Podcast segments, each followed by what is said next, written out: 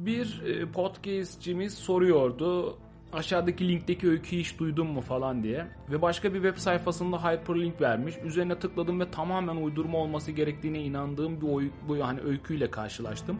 Tek problem şuydu. Öykü tamamıyla gerçek gibi görünüyordu. Bu öykü tavuk Mike hakkında. Mike tabi hani bildiğiniz sıradan tavuklardan değil. Hem de hiç sıradan değil. Yazdık ya Mike kafasız bir tavuktu. Daha da ayrıntılı bilgi ver vermek gerekirse Mike kafası olmayan bir horozdu. Şunu belirtmeliyim ki Mike her zaman kafasız bir kuş değildi. Aslında e, Fruta Colorada'da kafasıyla birlikte %100 normal bir hayvan olarak doğmuş. 10 Eylül 1945 tarihinde Mike'ın 5,5 aylık kısa yaşamının çekilmez hale getirecek bir şey oldu. O gün Mike ölüm cezası aldı.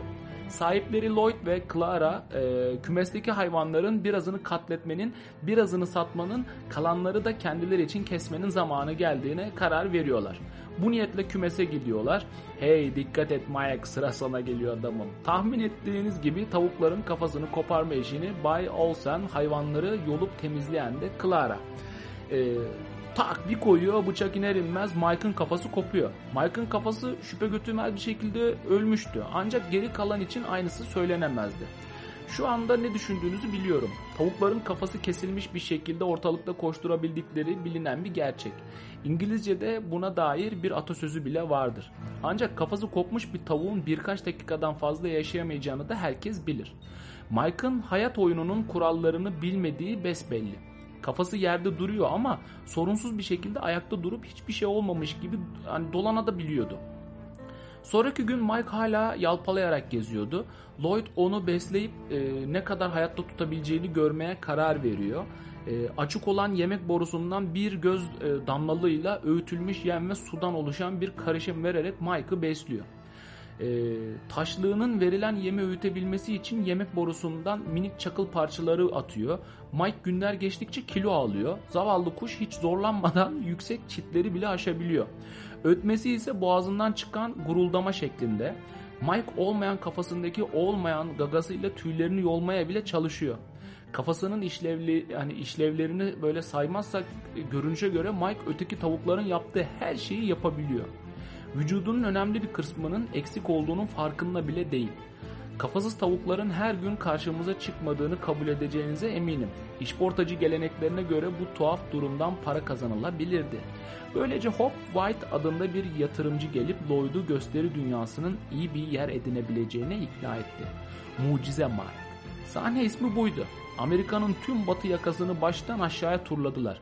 Kafası bir konserve kavanozunun içinde Mike'la birlikte seyahat ediyordu. Ee, aslında Mike'ın kafasını bir kedi yemişti ve kavanozdaki başka bir zavallı tavuğa aitti millet yesin diye. Kafasının kesilmesinden tam 6 hafta sonra Life dergisi Mike'a haber yaptı. Ve ünü daha da yayıldı. Kafasız Mike'ı görmek için herkes 25 sent ödeyebilirdi. Popülaritesi zirvedeyken ayda 4500 dolar kazandırıyordu. O zaman için bu para küçük bir servetti. Ortada para varsa daima taklitçiler de bulunurdu. Mike'ın geldiği kasabadan başkaları da aynı şeyin olması umuduyla tavuklarının kafasını kesiyordu.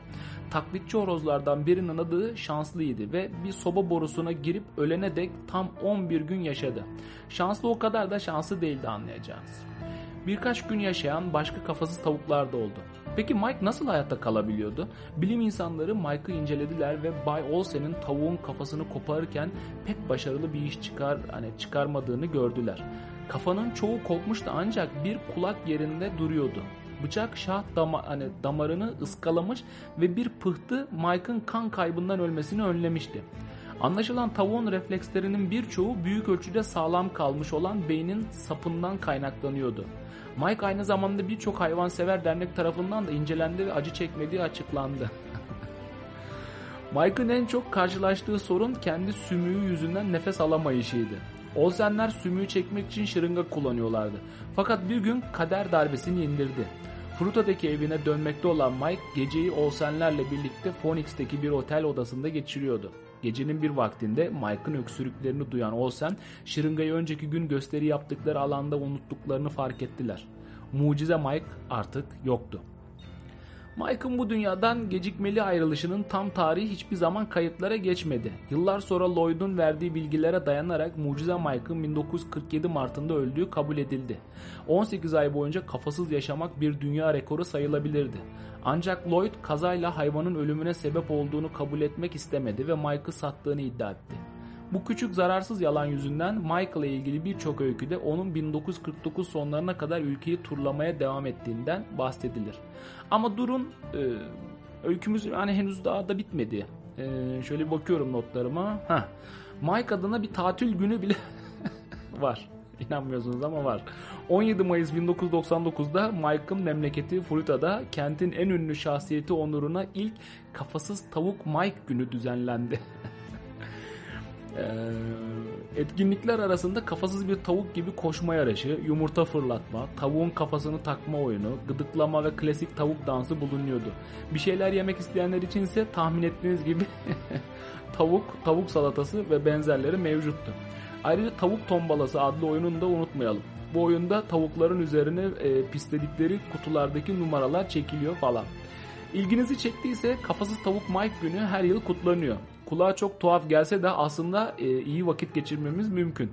Bunların hepsi Mucize Mike adlı şanslı bir hayvanın hayatını kurtarmak amacıyla gerçekleşmiş olaylar silsilesi. Kendinize iyi bakın. Bu bir gereksiz bilgiyle artık ne yaparsanız.